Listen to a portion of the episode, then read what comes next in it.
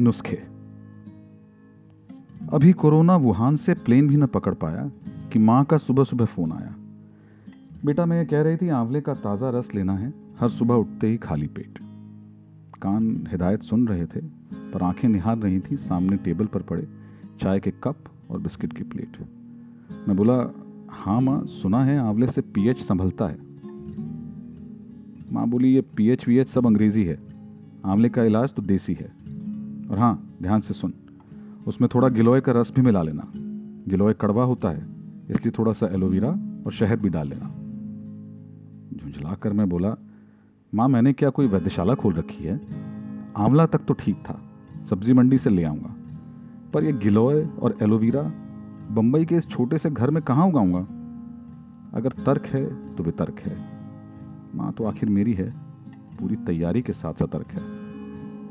पास में SV road पर ही है बाबा की दुकान।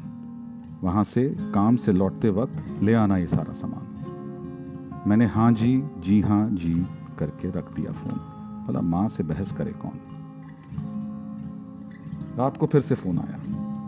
मार्केट से सब सामान ले आया? हाँ माँ, सब ले आया हूँ। कल सुबह बना लूँगा। विश्वास नहीं तो फ़ोटो खींच के भेज दूँगा। अच्छा सुनो, आज दिन में नासिक वाली मामी जी से बात हुई थी। कह रही थी, गुड्डू को समझा देना कि रात को सोते वक्त हल्दी, काली मिर्च और शहद को मिलाकर ज़रूर चाट लेना। मैंने पकड़ लिया, सर। माँ, क्या दिन भर यही है काम? कभी रस निकालूं, कभी पेस्ट खाऊं।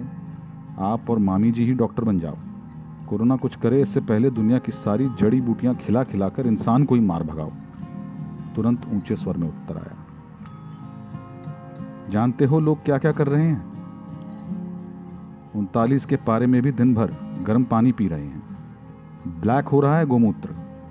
और मैंने दो बार कुछ लेने को कह दिया तो बड़ा मज़ाक उड़ा रहे हो, मेरे अंग्रेज़ी पुत्र।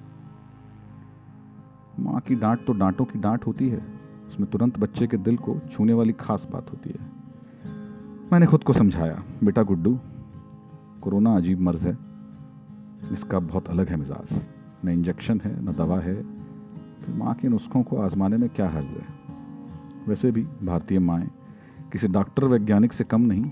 जब हुआ भी न था, टेलीमेडिसिन का ईजाद उससे पहले से ही कर रही फ़ोनों पर अपने घर से दूर बैठे बच्चों का इलाज। और हाँ हमारी माओ की कुछ खास है बात। दूर से चिंताएँ नहीं भेजती। भेजती हैं तो नुस्खे, जो दवा कम और ज़्यादा हैं, आशीर्वाद।